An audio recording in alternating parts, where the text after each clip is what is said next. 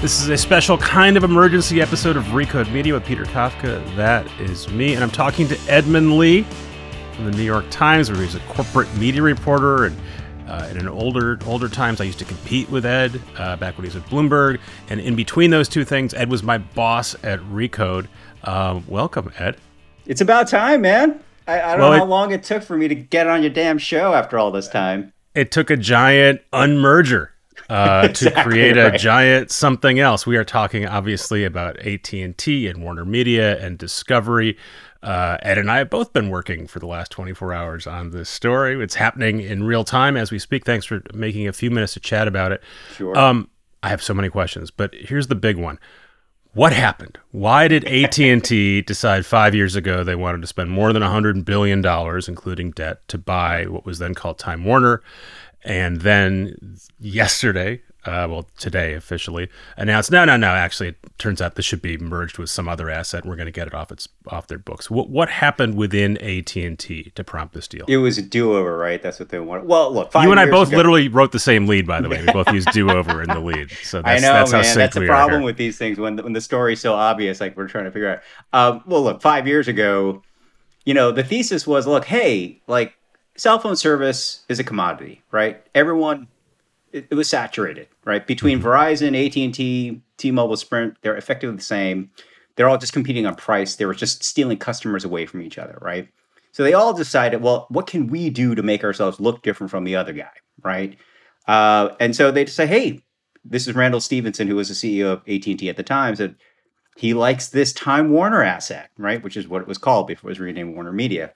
And Jeff Bewkes at the time was looking for an exit, right? He's like, this is not going to last. That was the former CEO of Warner Media. Exactly. Did one of the best time sales in history. Absolutely. This, like, he pulled a rabbit out of a hat in that deal and convinced the guys over in Dallas, the bellheads at AT&T, Randall Stephenson, no, this is going to be a good deal for you, right? And I remember distinctly when the press release went out, AT&T cited two reasons for the deal, which was targeted advertising and online video.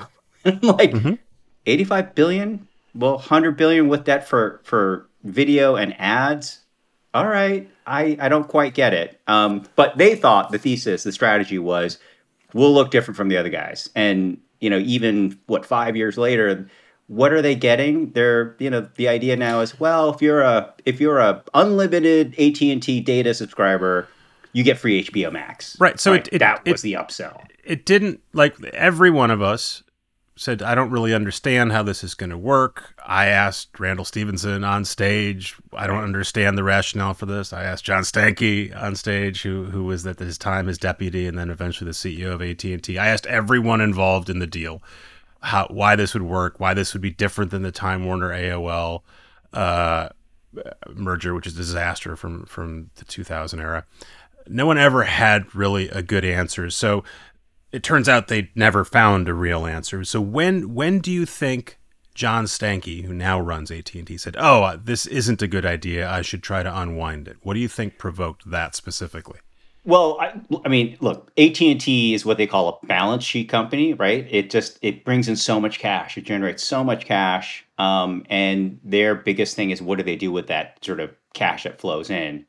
So dividends are a big part of how they manage their business. It keeps the stock up.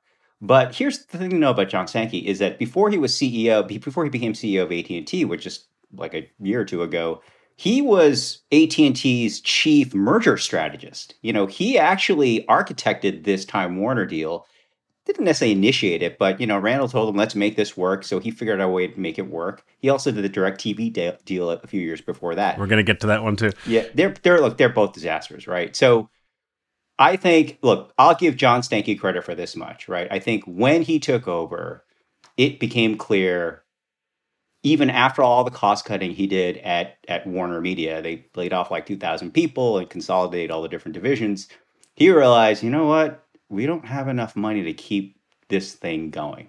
And part of the reason is because AT&T already has so much debt, and they've now got to fuel this 5G technology, right? They just agreed to spend $23 billion on more airwaves in the recent spectrum auction, right? AT&T has a lot of debt. They have to pay their shareholders a dividend. They also have to continue running their business, which they have to throw money into to keep it running. But none of those things are surprises. Those are all things they knew going in. And again, it wasn't like once John Stankey became CEO, there was a secret door he looked into and had all the skeletons in there. It was an open secret that this was going to be an issue for them from the time they bought Warner Media, which was the whole premise was for them to go up against Netflix, right? Right. Spending $17 billion a year on content. One of the questions was, even though you're now owned by this giant phone company, will you have enough money to actually compete? And there's a great Joe Flint profile of Jason Kilar, who is currently, well, I don't know what his title is now, but he's in theory the CEO of Warner Media. The lame duck CEO of Warner Media is probably the way of putting it. Where somewhere in the end, Joe Flint says, hey, Jason Kilar, I hear that all your guys are worried that Warner Media isn't going to get enough cash from AT&T to run your business. What do you think about that? And Jason Kilar, who knows how to speak to the press and not speak to the press, goes, spicy, right? So it is an open secret that AT&T is not going to be able or not willing to fund this project in the way that its competitors are. It's not putting the resources in that Disney is. I guess we don't know is the real answer. We just don't know what prompted John Stankey to unwind this deal, this enormous deal, to also unwind this DirecTV deal. That's the satellite TV company that he bought for $67 billion, including debt, and now is worth something less than $16 billion. We just don't know sort of if he got a tap in the middle of the night and said, change or else. Or he had some revelation. I think that's fair. I also think it's worth noting that, within, not long after they bought Time Warner, an activist investor came on the scene, Elliott Management. They basically said, hey, we don't understand your media strategy either. And we want, also this DirecTV thing makes no sense for you to continue to hold on to. And they made all these recommendations and they're kind of following through on them. One of the recommendations was fire John Stankey, which didn't happen. But I think they questioned if he was the best leader for Warner Media. They got Jason Kilar to do that, right? But here's the thing. Now it's even better for AT&T shareholders because, you know what? I'm going to take off some of that debt, put it into this new company we're spinning off. So if you're Elliott, you're like, hey, that's not a bad play. Looks like our pressure tactics worked. There's also something more sort of existential here, right? Which is there's been this long history of like corporate outsiders thinking they're smarter than Hollywood, right? That they can come in and like, you know what? Bloated business, you guys don't know how to run things. There's a much more efficient, cheaper way to do what you're doing. And they get in there, they open it up, and they're like, oh, no, the talent likes to get paid a lot of money, and content is expensive no matter how you try to do it. And they leave town, and it's embarrassment. Yes, and the Japanese have done this. Big conglomerates used to do it. There's one very potent counterexample where this has worked, which is Netflix. Yes. Which used to be a DVD by mail company up in Silicon Valley, showed up in Hollywood, threw a ton of money around, and have succeeded so wildly that everyone is now trying to copy them. And that is really what's going on. Everyone wants to create their own Netflix, whether they actually are capable of doing it or not. They're trying to say they're doing it. Right. And by the way, that's what this new... We haven't even talked about Discovery, but this new company, which is Discovery and Warner Media, is supposed to be. It's sort of a pure play video company that is now supposed to take on Netflix. What do we think of that combined company? It's HBO, it's Warner Media, it's a bunch of reality TV shows from Discovery. And it's a lot of sports, right? Like Discovery owns a lot of sports overseas, Eurosport, and Warner Media's got, a lot of NBA and MLB stuff on their TNT, TBS cable network. So there's something there maybe. Look, I think it's a nice combination in that there's little overlap, right? That's a smart play in that way. Both David Zaslav and John Stankey in the presser this morning sort of made a whole big deal about, we're going to have, we spend $20 billion a year on content, right? It's a nice round number, which is bigger than Netflix's $16 billion that they spent on content. Here's the thing, though. Most of that $20 billion is spent on linear channels, which is the old school media. The business stuff, dying. The business that's dying. It's a big, profitable business, throws off a lot of money, but it's shrinking. And, I was able to get Zaslav on the phone for just a really brief bit this morning, and I kind of pressed him on that. So how are you allocating that money exactly, right? And he didn't really give a straight answer except to say that, you know what, these traditional businesses are very compelling because they have huge cash flow, right? So that's You know who told me that a couple months ago? Jason Kilar. Exactly. So what are we talking about here? It's like we're talking about this like sort of weird pivot that all these guys are trying to make. It's like there's so much profit here that's dying, but that the business is dying. And there's so much upside in consumers here, but it still loses tons of money, right? So how do I make this switch without losing my shirt, right? And I think that's, you know, I haven't seen any one of these guys, maybe Disney, arguably, but none of these guys have really sort of taken that huge leap. Kilar, I think, had been trying to, especially with doing day and date release of the big blockbuster films on HBO Max, right? So but even then he was working with parameters. I mean, when I talked to him, he said this day and date thing we did where you're going to stream all the movies at home or see them in the theater, that was a pandemic only thing. We're going back to a more traditional model, sort of back next to windowing, year. Right? Theater, he also said we're not giving up on traditional TV. We're not stripping that. That thing will continue to throw off money. We're not abandoning it yet. Everyone wants it both ways. Yes. This is a little petty because I'm recording this in sweatpants and sitting on the floor of my bedroom next to dirty laundry. But the presser they did have this morning did not, we've seen a lot of these things, did not look like a well-oiled thing that people, supposedly, I think you guys reported this, Zaslav and Stankey have been planning this for months and months and months. It looked like something they'd slapped together briefly. Zaslav was reading off some paper. There was no teleprompter. Did this thing come together pretty quickly, or do you think this really was in the works for months and months? So no, it was pretty quickly. By quickly, I'm saying like 3 months. Like February is when they started really talking. Apparently, Zaslav had it in his head that he was going to go talk to John Stankey at the Pebble Beach Pro-Am, which AT&T sponsors, right back in February, this middle of February. You know, pandemic, they're both at home. So instead, David just sends an email to John Stankey and says, hey, are you around? I've got an idea. It's literally what he sent him, an email. And, you know, they kept the circle really, really tight, right? And in AT&T, John Stankey, he's been burned before by the media and the press, including by, you know, yours truly. So when I say burned, I mean exposed, I guess you want to say. Yes. Ed, I'm going to give you credit. Ed unearthed an all hands or semi all hands meeting / interview between Stankey and Richard Plepler. This was in the early days of the AT&T takeover that augured a discomfort between the two sides. Well, it was a video that I actually got, and I was watching this, and my jaw was on the floor just seeing just the expressions. You described it as an audio recording, and then you changed your edit. No, I described it as a recording. I didn't say audio. You tweeted about the video, and then you deleted it because you didn't want to burn your sources. I saw what you did. You saw what I did. All right. So you mentioned there was a tight circle. Jason Kilar was not informed about this until recently. Until, like, my colleague Brooks Barnes reported this just now. I mean, not until, and we have other sources saying it as well, like late last week is when he was alerted. So, they kept the circle tight, and they not until leaked on Sunday. So the fact that they had this release all ready for Monday morning early told us that they were always planning on announcing it this Monday, today. And so credit to them for keeping a lid on it. The Bloomberg News, they got the deal. So people know about Jason Kilar. He's been a public figure. If you're into media, you've been following him. Again, he's been on my podcast. They're going to profile him. David Zaslav is someone, if you are in a certain media world, you know about. He throws a big party in the Hamptons. Yes.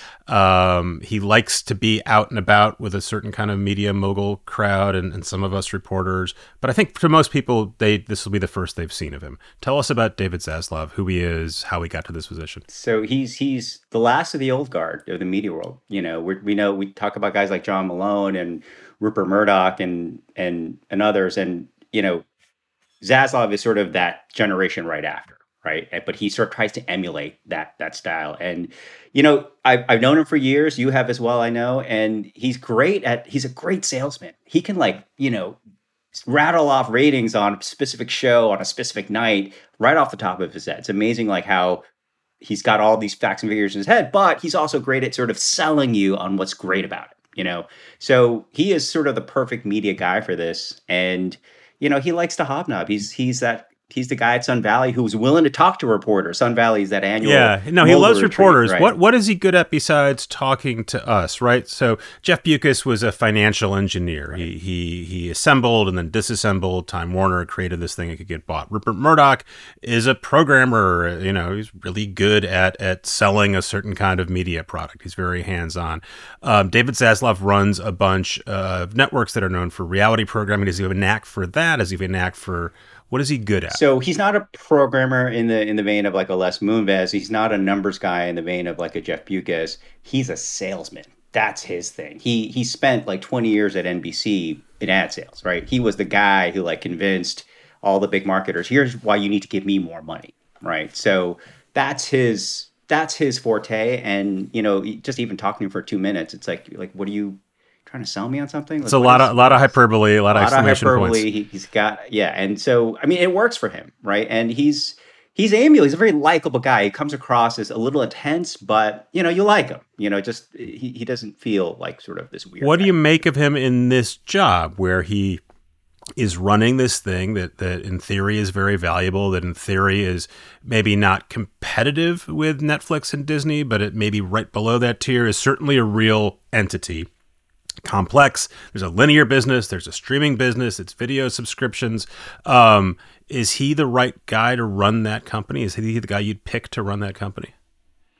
I'd say he's the right. He's certainly more right than AT&T. That's for sure. In the universe of media executives out there, I think he's up there. He's in the top 3 or 4, certainly. And you know, I think. His aggressiveness is the thing that allows him to win. He's always willing to try something different. And that's the other thing. He's agnostic. As sentimental as he is about the media business, he ultimately approaches it with a pretty sort of distanced eye, right? And, you know, Murdoch is actually very similar to that as well. As sentimental as he is about newspapers, and he's willing to lose money on some of them, he also knows how to sort of distance himself and just make the business call. And I think Zaslav is a lot like that. So in that way, I think there's potential for real success. But again, it still comes down to like how much of a gamble is he willing to make on streaming? If he's going to allocate more dollars towards streaming, even if it means losses, the way that Netflix has been burning cash for like years and years and years, which was a real gamble, much more of a gamble than people realized when they were doing that. You know, that's what remains to be seen. That's the part I don't know how. You know, it might still be theater for him, right? He's going to take up an office on the Warner Brothers lot. He's going to talk to the talent. He's going to talk to producers. He's going to really steep himself even more in the Hollywood world. And I think that's what drives a lot of his ambition, frankly, right? So it's always a warning sign when people tell you that they want to spend time in Hollywood. Yeah. But you never know. So let's talk about sort of what that company becomes, what its chances are. You know, beyond the we're going to add HBO and somehow sell more cell phones, cell phone service plan that AT&T had. The other part of their plan was, and they were very vocal about this, and everyone rolled their eyes. They said, HBO is a great product, but it's limited. It only has reached 40 million people. It's not going to get much bigger. We need a lot more. This is actually what John Stankey was telling Richard Plepler right. In the story you wrote about. That made a lot of people upset because a lot of people love HBO. They love the former CEO, Richard Plepler. It seems actually like a pretty reasonable thing to say is we need to compete. We have to get bigger. By the way, we're not strip mining HBO. We're just going to sell more stuff on top of that. That's what HBO Max is called. Hard to explain that, but that's what it is. Now it's HBO Max plus a bunch of other stuff from Discovery. It kind of looks like, you know, a good half of what the cable grid used to look like, right? HBO and a bunch of other channels. They're kind of reassembling a bundle. Does that look like a competitive product? I mean, when I flip through HBO Max, it looks actually like the cable grid, right? Like they've got different brands within the service, right? There's a TCM brand. There's, you know, old time movies. There's HBO itself.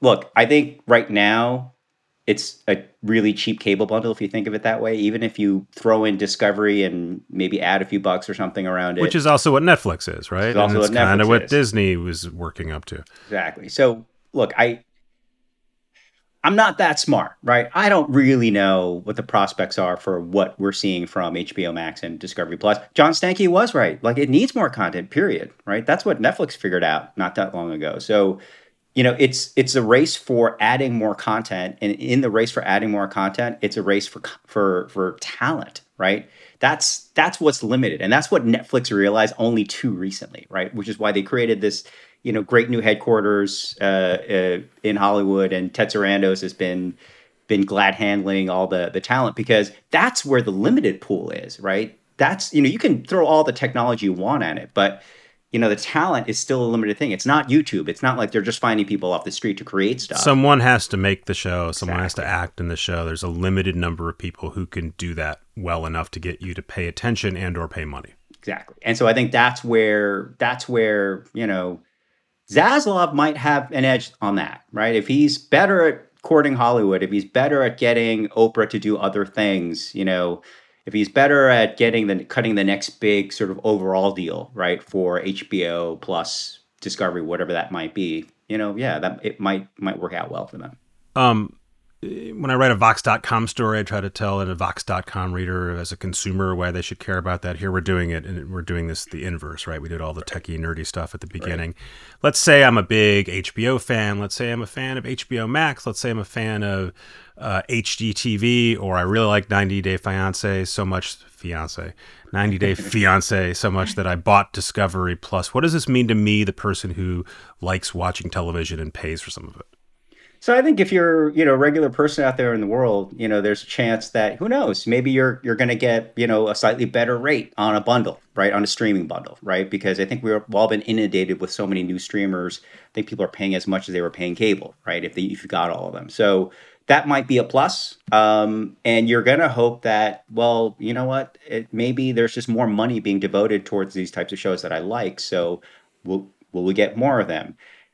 At the same time, it just still means competition, right? There's $20 billion that they're looking to spend. Where are they going to spend it on? And every year that might go up slightly, but they might take money away from 90 Day Fiancé or Property Brothers and put it a little bit more in, you know, Warner Brothers films, for that matter, right? Who knows? And so, you know, that might mean something for your favorite show in the next few years. All this assumes that the deal actually goes through. Right. It's not even supposed to close for another year, which is great for Disney and Netflix. Everyone's competing against them because right. There's a lot of turmoil. And also, they need to get regulators to sign off on this. AT&T had to fight Donald Trump's Department of Justice for 2 years right. in court to get this deal done. Everyone involved in it said, oh, no, there's not political animus. It sure seemed like there was political animus. Right. But we now have a different political climate. Where there is, at least, you know, people are saying they're worried about companies getting bigger and bigger and bigger. I realize this is not your forte, but what's your sense of sort of how you think regulators will look at this deal, and will this kick off more consolidation? So regulators, from what I understand, I mean, they've been really focused under the Biden administration, really focused on tech companies, right? That seems to be a big target for them. And, you know, they're looking at tech companies as both platforms and sellers on those platforms, and they might sort of rethink. These are the companies we need to rein in. Exactly right. The truth of it is that, you know, the media companies, depending upon how the Biden administration wants to define marketplaces, they're relatively small compared to tech, right? So even this Discovery Warner Media tie-up will create probably the second biggest media company after Disney, at least in terms of sales. It's still small. So if you want to define the market, depending upon how they want to define the market, you know, there's a good chance this goes through, right? And they will certainly say, by the way, we need to do this because we're competing against Apple, exactly, Amazon, right. Netflix, TikTok. Right. You're afraid of how big Facebook's getting. Let us do this so we could, you know, compete against them, because that's where the competition is now, right? So, you know, if you want to really narrowly define what the media marketplace is, yeah, maybe that deal doesn't go through, but I think if they're smart about it, which from what I've seen, the regulators that they brought into to the Justice Department seem to be more savvy, they're going to define the market more widely, right? That it's not just TV eyeballs, but eyeballs are eyeballs, right? So whether they're on Facebook and TikTok or Discovery Plus and Netflix, they're all competing for time. And that's something that Reed Hastings has been saying on his earnings calls every quarter. So, you know, I think through that lens, it should go through. Should we think about the fact that there's a bunch of companies, mostly traditional media companies, and also Netflix, and then to smaller degrees, Amazon and Apple, who are paying for content, spending a lot of money on actors and showrunners and producers and gaffers and all of that. And that's one kind of media business. And then there's another kind of media business where we're making all the content for Facebook and Instagram and TikTok. Should it matter to a regulator or anybody else whether the stuff that we're watching is made by someone for free or nearly free, or whether it's a super expensive Lord of the Rings or Game of Thrones product? Oh, that's a great question. I just said product. I meant show. Yeah, no. And I haven't actually even thought of it that way.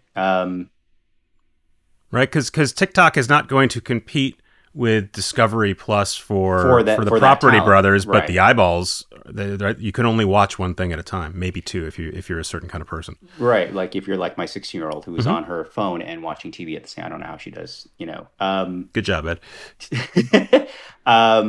No, that's a great question. I would venture to say that they should. I mean, what I mean by that is they should all be considered the same thing, or they should be considered the same thing. Here's why. It's like, look, as great as TikTok is, as great as YouTube is at sort of allowing the handful of people to become millionaires on the service, you know, that otherwise wouldn't happen.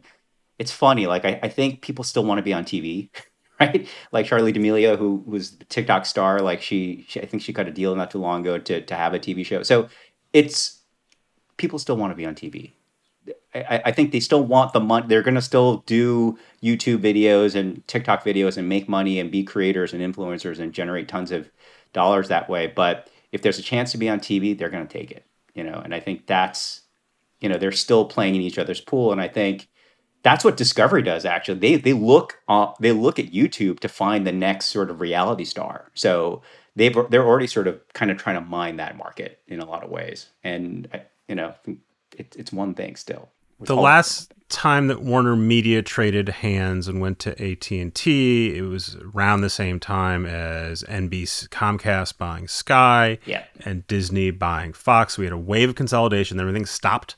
Yeah. Do we expect more of these? We're waiting for Viacom. We're waiting for any of these other smaller companies to get snapped up. Is that going to happen now, or have they been not snapped up for a reason and they're not going to get snapped up just because of this deal? I think it's going to happen now. Or I mean, in the next, say, 18 months. That's my guess, right? I think, like we were saying earlier, if you're defining the marketplace as really media and tech, which I think it should be, Viacom CBS is tiny. It's minuscule. It's nowhere near big enough, and they know that, right? And you saw, you know, they're not big enough to make it in streaming with the way that I see the numbers. So they need to tie up with someone. NBC Universal, despite having this great sort of Comcast backing, right? And, you know, Comcast has a great business in their broadband, right? They have great broadband business, and they're doing pretty well, especially during pandemic. But NBC Universal arguably is not big enough on its own, right? Peacock, you know, as a streaming service, it still feels not quite there yet, right? So there needs to be a tie-up, more of a tie-up among these media guys to create a bigger streaming. Anyway, so I think that's going to happen soon. You know, a really good way to visualize all this is a chart that I get a credit for with Ronnie Mola, but really you and Ronnie built it years ago. It was a team effort. You can see it on Ricoh.net. It remains one of our most popular offerings. Ronnie, as we speak, is recalibrating it every time a deal goes through. She has to redo it. So you can see it there. And when you do see it and you go, that's a great chart, you can thank Ed Lee from The New York Times. Ed, it was great to see you. I miss you. Yep. I miss you too, man. I look forward to seeing you in real life. Okay. We got to do this in real life now that I'm fully vaxxed. I'm assuming you are. Yeah, you're fully vaxxed. I have all the vaccines. You got all the vaccines. I put them all in. Let's do that. We need media reporter drinks ASAP.